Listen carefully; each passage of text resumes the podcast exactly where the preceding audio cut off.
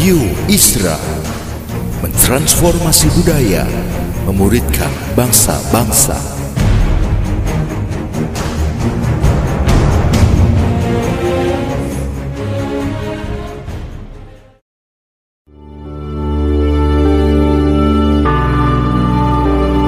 Apostolic Prophetic Messages mengungkapkan pesan dan arahan dari hati Tuhan bagi gerejanya demi menuntaskan mandat kerajaan Allah di Indonesia dan bangsa-bangsa. Selamat mendengarkan.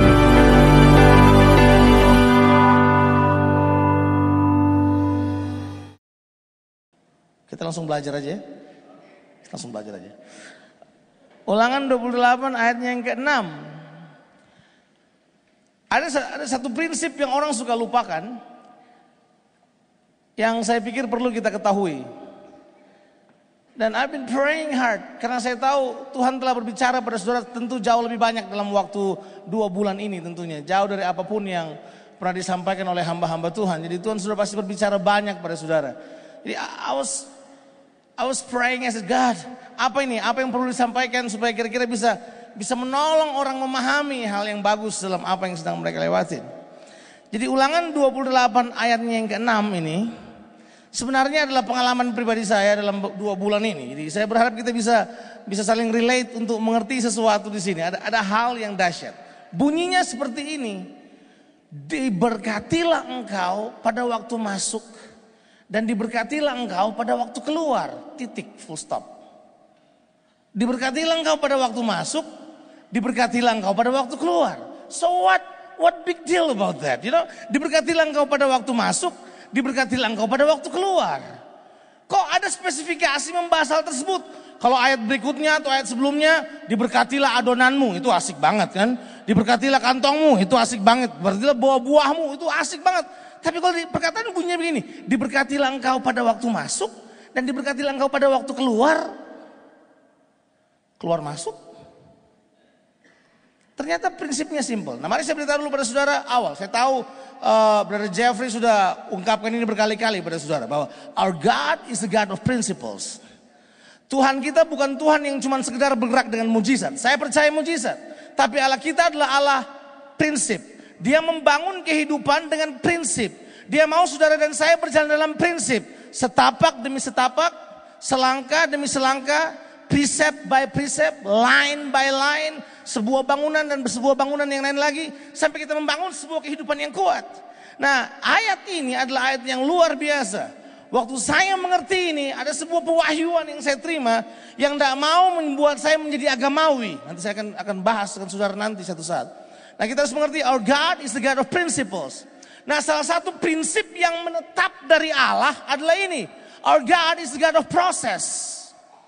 Tuhan kita adalah Tuhan yang menyukai proses. Dan apa pun yang namanya proses, selalu akan tunduk pada hukum ini. Masuk dan keluar. Oke. Saya untuk berdiri di depan saudara, itu telah melewati proses masuk keluar yang banyak. Saya keluar dari tempat tidur saya untuk masuk ke kamar mandi. Saya keluar dari kamar mandi untuk duduk di meja makan. Saya masuk di meja makan. Saya tinggalkan meja makan untuk berdiri masuk dan kembali ke dalam kamar saya. Saya tinggalkan rumah, saya keluar dari rumah untuk masuk ke dalam mobil saya. Mobil saya membawa saya sampai ke sini, keluar dari mobil untuk masuk dalam gedung ini. Betul kan? Semuanya adalah prinsip keluar dan masuk. Itu prinsip dahsyat itu. Itu jangan dianggap sepele. Itu bagian daripada apa? Proses kehidupan. Apa pun dalam kehidupan ini akan akan sungguh dipandu oleh keluar dan masuk. Nah kalau kita lihat hidup hari-hari itu seperti itu. Nah, saudara jadi manusia juga itu adalah prinsip keluar masuk loh. Ya kan? Betul nggak? Sperma keluar dari seorang pria masuk ke dalam apa? Wanita. Kemudian mereka bergabung menjadi satu. Ya, saudara sudah di dalam. Nah, saudara keluar dulu ke dalam dunia lewat rahim ibu saudara, masuk ke dalam dunia ini kan? Terus kemudian saudara hidup setapak demi setapak. Saudara keluar harus meninggalkan fase kanak-kanak untuk masuk ke fase adolescence. Saudara harus keluar dari fase adolescence atau apa itu adolescence? Uh, puber. Fase puber untuk masuk kepada fase pemuda. Kemudian setelah itu keluar lagi dari fase itu untuk masuk pada fase orang dewasa. Keluar masuk. Ambil lagi prinsip yang lain. Prinsip menabur misalnya, prinsip-prinsip investment misalnya, semua akan tunduk kepada satu prinsip ini, keluar dan apa? Masuk. Waktu Tuhan berkata begini, aku memberkati kamu waktu kamu masuk dan masuk waktu kamu keluar, itu berkata begini, Tuhan mau kita memiliki sikap yang benar menghadapi proses-proses kehidupan ini. Betul nggak? Saya bisa meyakinkan saudara bahwa saudara sejak peristiwa pemboman dua bulan yang lalu, saudara keluar dari sebuah keadaan untuk masuk pada sebuah keadaan yang baru. Betul nggak? Dan saudara akan memiliki sikap-sikap di dalamnya. Ada yang ngomel, ada yang menggerutu, ada yang marah, ada yang kemudian dendam, ada yang kepahitan. Sikap saudara akan memutuskan keadaan saudara masuk pada hal yang baru. Nah mari saya akan tunjukkan prinsip yang pertama. Keadaan waktu saudara masuk itu ditentukan oleh keadaan waktu saudara keluar. Oke? Okay? Keadaan waktu saudara masuk itu ditentukan oleh keadaan pada waktu saudara keluar. Kalau saudara keluar dari proses penderitaan dengan marah, waktu saudara masuk, saudara masuk dengan marah. Betul kan?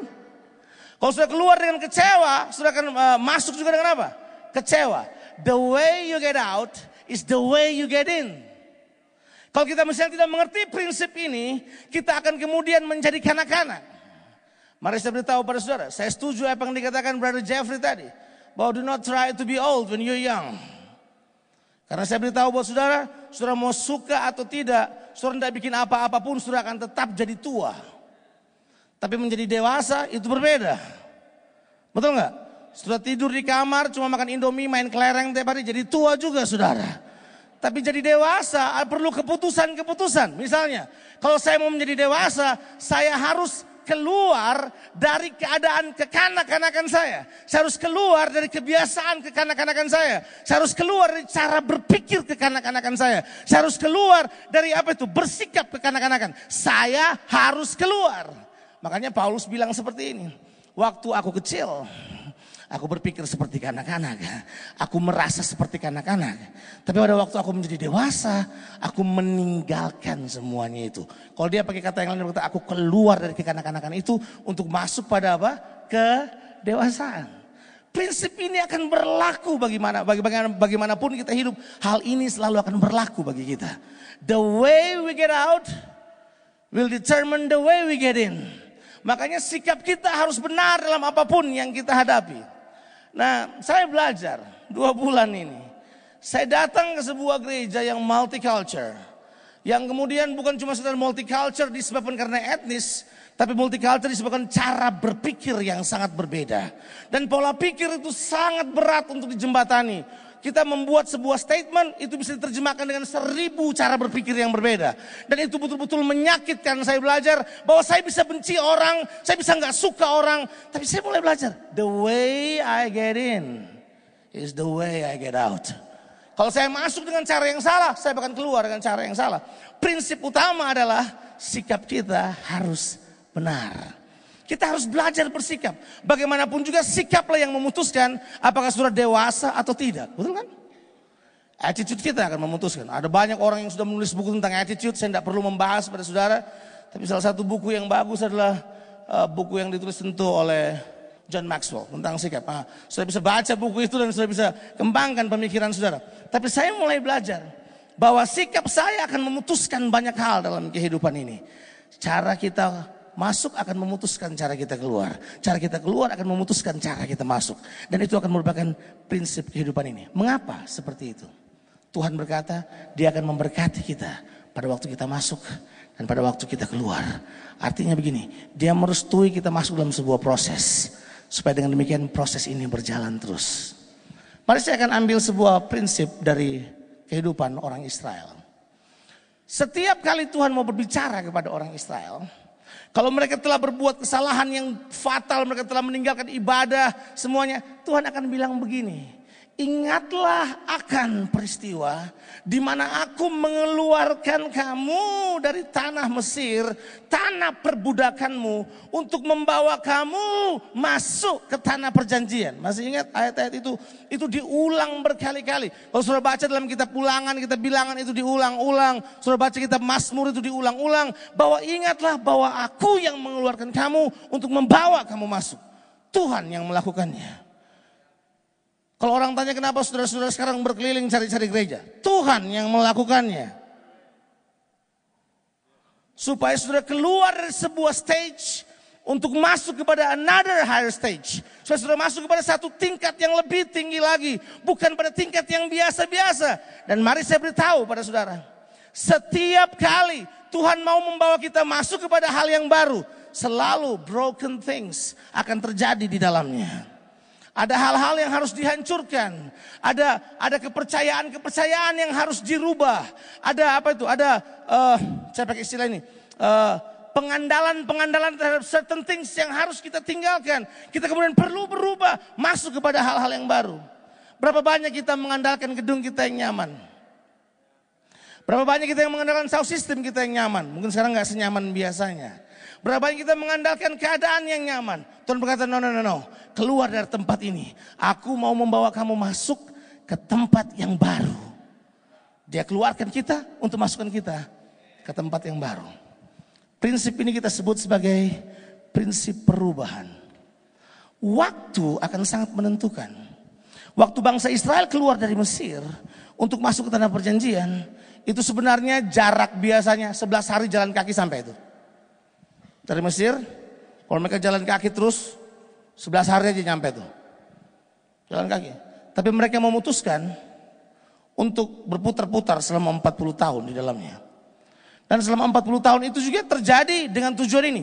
Supaya mereka masuk ke sebuah tempat, diproses, dan keluar dari tempat yang lain, diproses, masuk ke tempat yang lain, diproses, keluar dari tempat yang lain, diproses. Terus menerus prinsip ini berlaku. Waktu akan sangat menentukan.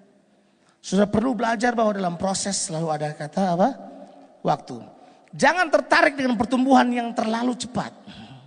Selalu berpikir prinsip. Semua orang sedang cari cara magic untuk bertumbuh dengan cara yang cepat. Saya mau ingatkan kepada saudara, jangan tertarik dengan cara itu.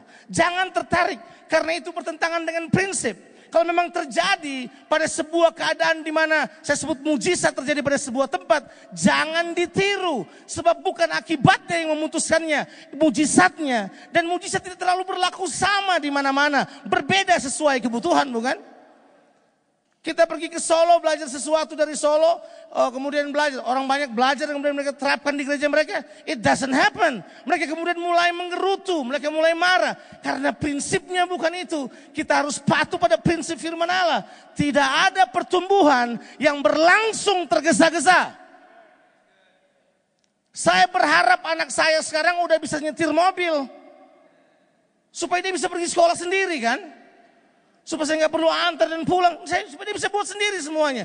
Tapi pengharapan saya, biarpun kita doakan sampai orang Batak bilang marjunggele, marjunggele. Kepala sudah di bawah, kaki sudah di atas. Nafas sudah terengah-engah, it doesn't help. Karena itu bukan prinsip. Tapi kalau sudah berjalan dalam prinsip, sudah akan tunggu dia bertumbuh menjadi dewasa.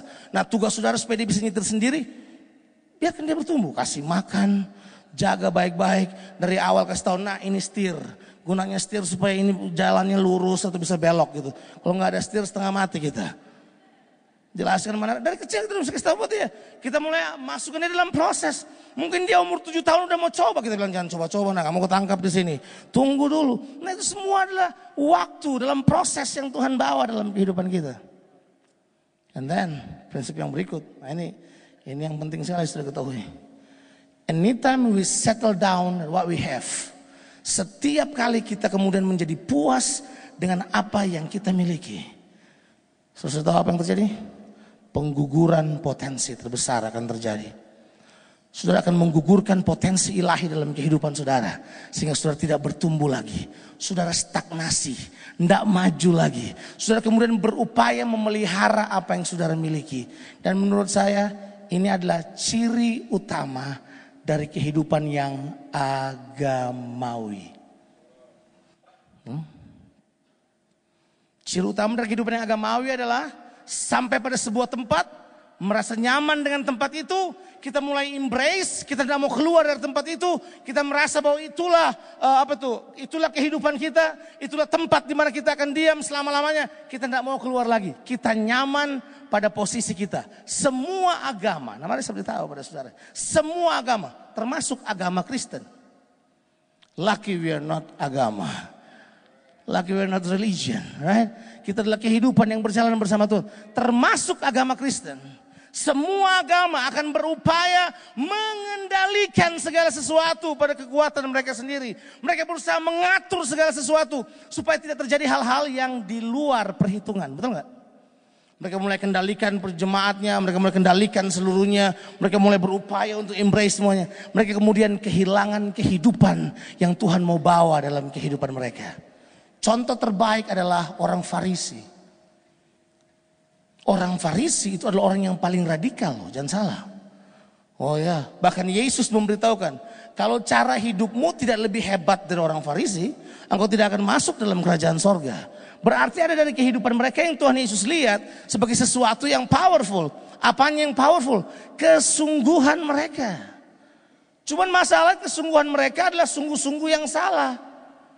Nggak enak kan? Sungguh-sungguh tapi salah sincere but sincerely wrong. Ya toh? Mereka sungguh-sungguh mengerjakan sesuatu tapi salah.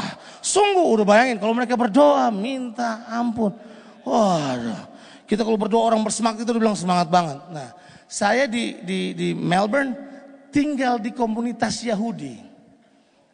Itu namanya Caulfield. Itu Yahudi semuanya itu. Yahudi, udah.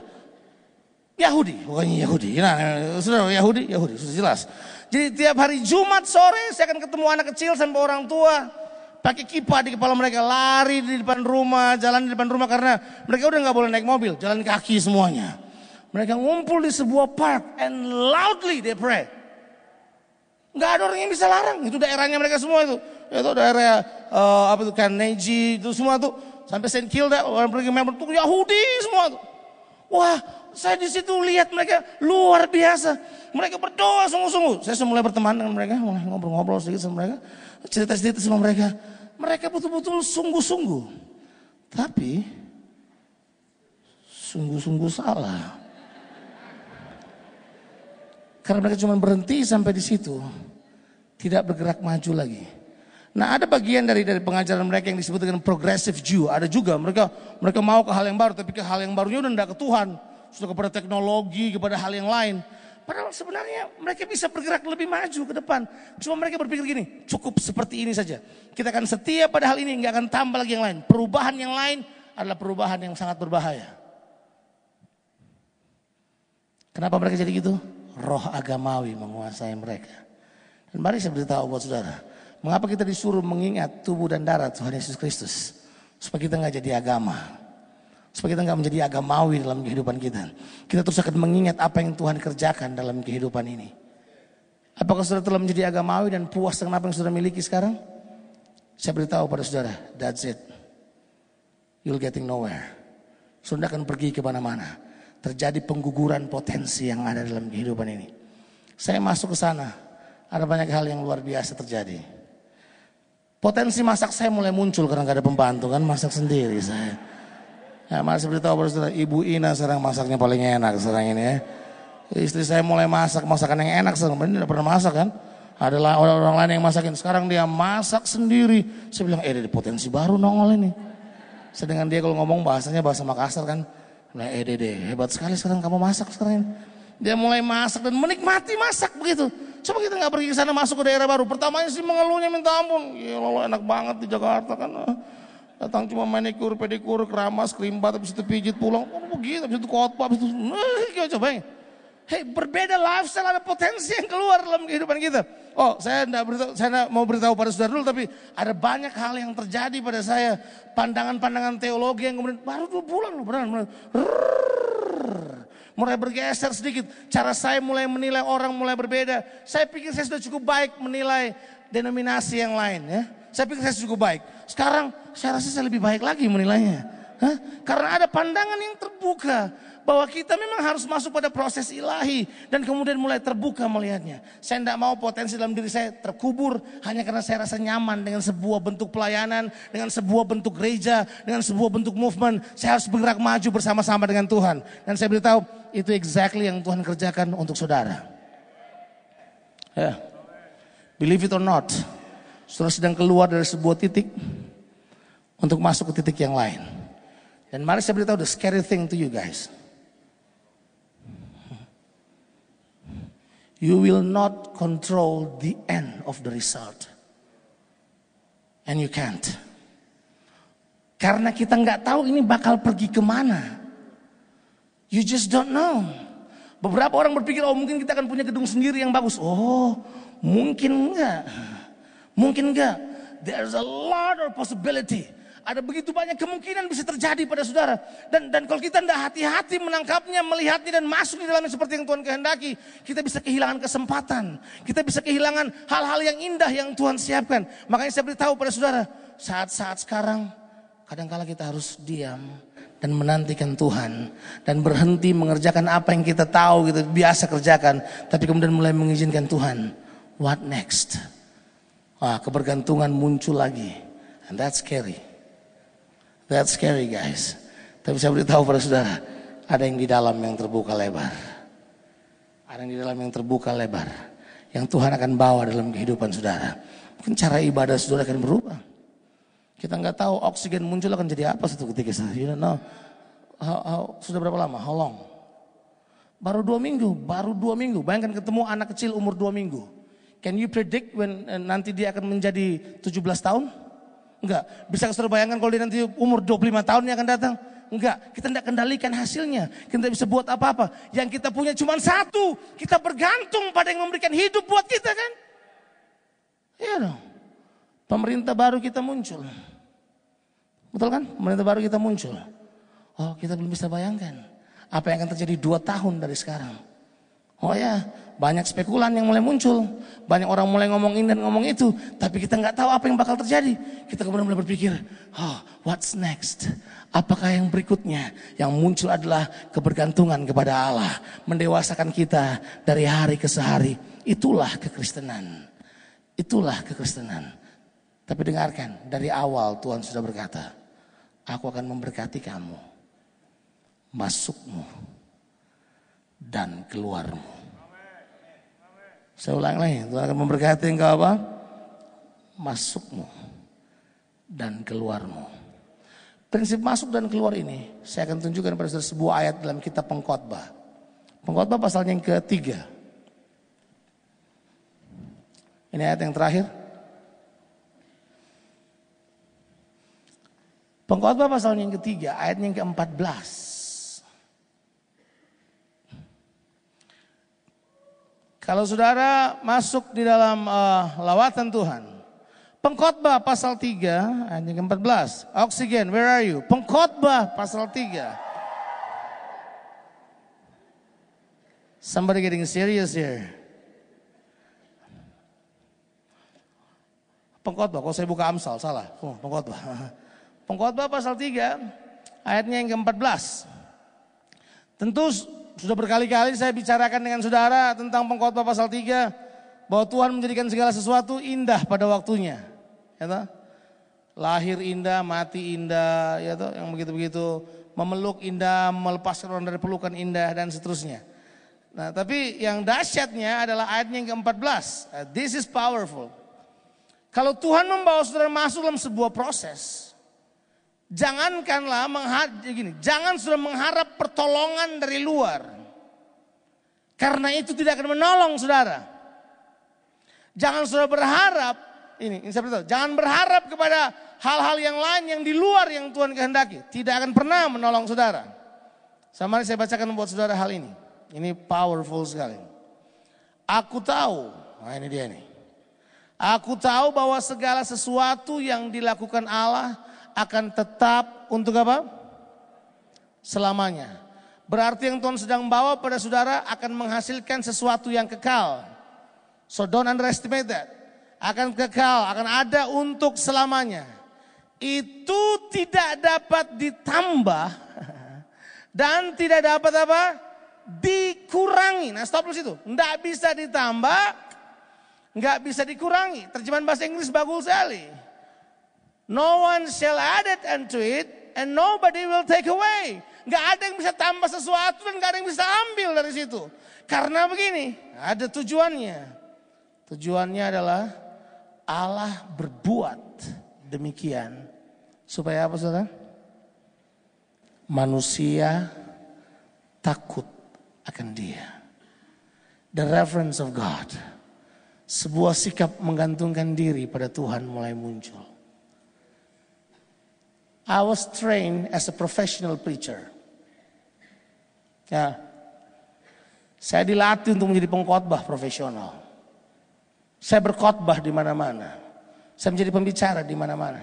let me tell you, in these last two months, nggak ada yang bisa saya buat dengan khotbah yang saya ketahui. Saya mesti berlutut kembali di depan kaki Tuhan sambil berkata begini, Tuhan, apa yang kau mau aku sampaikan buat mereka. Saya punya ribuan khotbah, saudara. Saya punya ribuan. Saya bisa khotbah apa saja. Keluar dari file yang ada di komputer saya atau ada di file di kepala saya. Anything can happen. Tapi mari saya beritahu pada Sekarang-sekarang ini saya tidak bisa buat itu lagi. Saya mesti kemudian berlutut di hadapan Tuhan. Sambil berkata begini. Apakah yang engkau mau saya sampaikan? Yang saya selalu ingat begini. Dalam keadaan seperti ini. Tidak akan ada yang bisa ditambahkan di situ.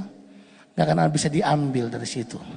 Tuhan buat itu supaya kita bergantung pada Tuhan hari ini. Sekarang lihatlah dirimu sendiri. Where you at right now? Di manakah engkau ada saat sekarang ini? Sudah bisa tahu saudara ada di mana sekarang? Sudah tahu saudara ada di mana sekarang? Kalau saya bilang sudah tahu saudara di mana bukan berarti saya ada di dalam hall basket di Senayan ya, Trade Center bukan, bukan, bukan. Sudah tahu saudara ada di mana sekarang ini? Kalau saudara tidak tahu saudara ada di mana, saya harus beritahu buat saudara.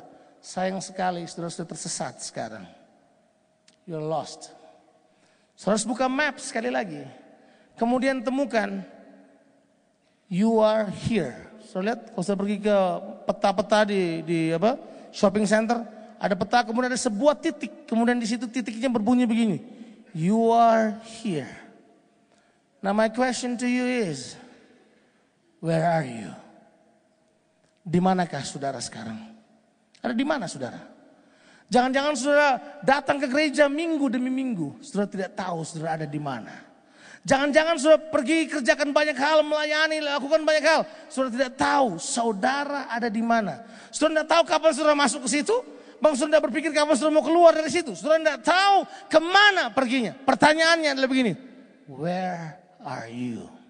Di manakah saudara? Boleh berpikir sebentar dengan saya? Di manakah saudara?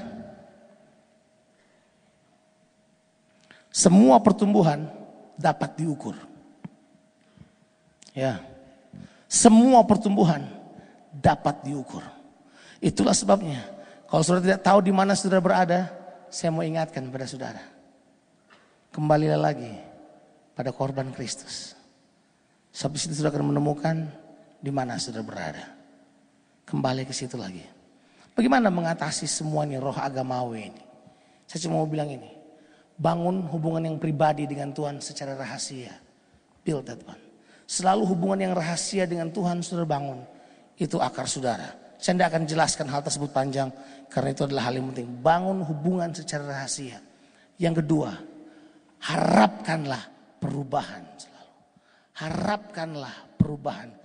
Expect change. Selalu change be your expectation day by day. Berubah dalam kehidupan, berubah dalam cara berpikir, berubah dalam banyak hal. Selalu harapkan perubahan. Itu akan menolong saudara untuk bertumbuh. Saya mau ulangi lagi. If you don't know where you are today, I'm sorry to say, you're lost. Kembalilah kepada apa yang Tuhan siapkan buat saudara. Datang pada dia sekali lagi. Kembali dalam hubungan intim dengan Tuhan. Banyak hubungan kita dengan Tuhan hilang begitu saja. Karena kita tidak tahu di mana kita berada sekarang ini. Kita berpikir bahwa hidup itu cuma bergerak seperti itu saja. Jangan biarkan. Ingat, dia berjanji memberkati saudara pada waktu engkau masuk dan pada waktu engkau keluar. Kalau sudah tahu di mana sudah berada, sudah tahu sudah mau keluar ke mana dan mau masuk ke mana.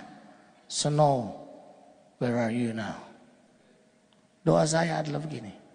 Gereja ini bertumbuh dengan cara yang berbeda. Dengan pernah yang dipelajari oleh Peter Wagner CS.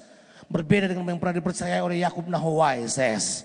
Berbeda yang pernah diajarkan oleh pendeta Abraham Alexander Abraham Alexander yang ada di Surabaya. Atau berbeda dengan siapa pun di dunia ini. Sebab you set up something that totally nobody else started. Saya percaya adalah ini. Bahwa apa yang Tuhan buat pada saudara. Memberikan sebuah pemahaman baru buat saudara. Untuk kemudian mulai melangkah ke tempat yang berbeda dari yang biasanya. Saudara akan pergi ke sebuah tempat yang orang lain belum pernah pergi. Nah, saya mau bernubuat buat kedua pemimpin saudara. saya clear bilang, ini nubuatan. So take it as a prophecy bahwa pemimpin saudara, saya sebutkan nama Jeffrey Rahmat dan Jose Carol, saya kasih waktu dua atau tiga tahun lagi. You will speak to the leaders of this nation. Sebab di sini akan ada sebuah kebangkitan generasi baru. I give you two or three years ke depan, sampai lima tahun ke depan, kamu akan berbicara kepada pemimpin-pemimpin bangsa ini. Sebab kamu akan punya sebuah kekuatan yang mereka tidak pernah bayangkan sebelumnya. Dan do not underestimate hal-hal kecil yang sedang terjadi di tengah-tengah saudara. Kalian akan berbicara dengan cara yang berbeda kepada mereka dan banyak orang akan bertanyakan nasihat pada saudara. Berhati-hatilah waktu orang melakukan hal tersebut. Sebab kadang-kadang kita akan memberi nasihat pada mereka berdasarkan pengalaman yang kita lewati. Tapi tidak memberi prinsip pada mereka. Mereka kopi pengalaman kita di zaman yang berbeda.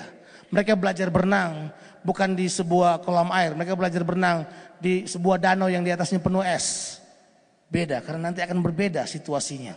Nah orang akan kemudian datang untuk bertanyakan banyak hikmat, banyak hal. Dan jawabannya akan sangat simpel.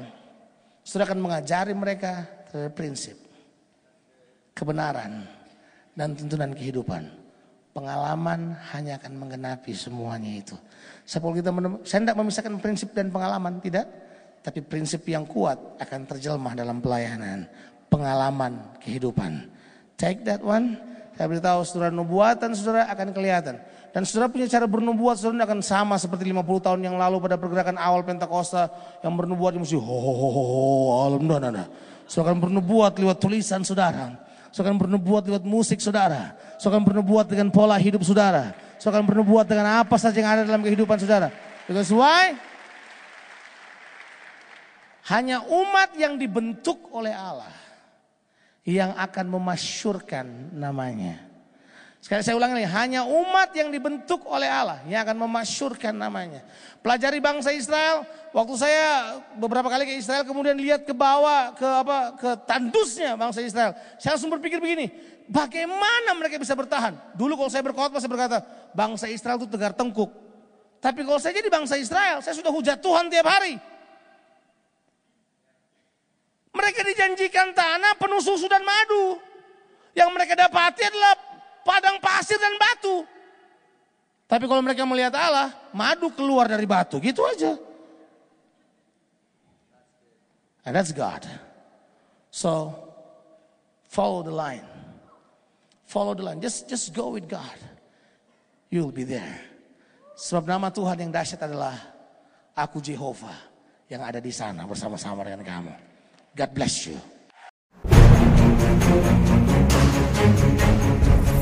Radio Isra mentransformasi budaya, memuridkan bangsa-bangsa.